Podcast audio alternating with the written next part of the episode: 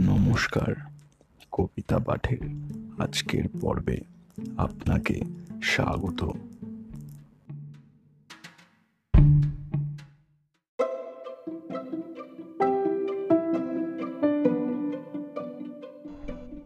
আমার আজকের নিবেদন কবি সুকুমার রায়ের কবিতা।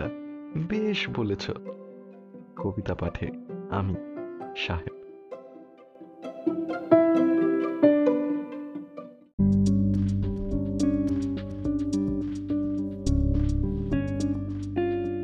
এইসব কথা শুনলে তোদের লাগবে মনে ধাঁধা।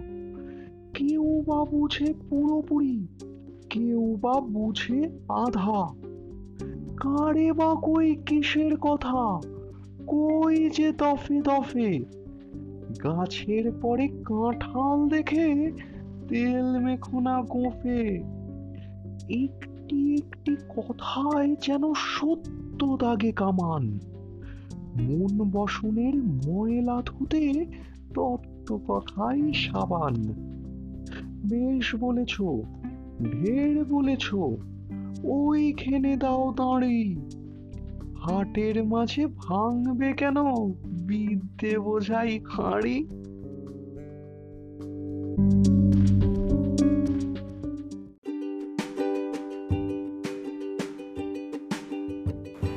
শ্রোতা বন্ধুদের কাছে অনুরোধ। অবশ্যই জানিও কেমন লাগছে আমার কবিতা পাঠ। আর শেয়ার করতে কিন্তু ভুলো না। তোমার শেয়ার আমায় পৌঁছে দিতে পারে বহু মানুষের কাছে।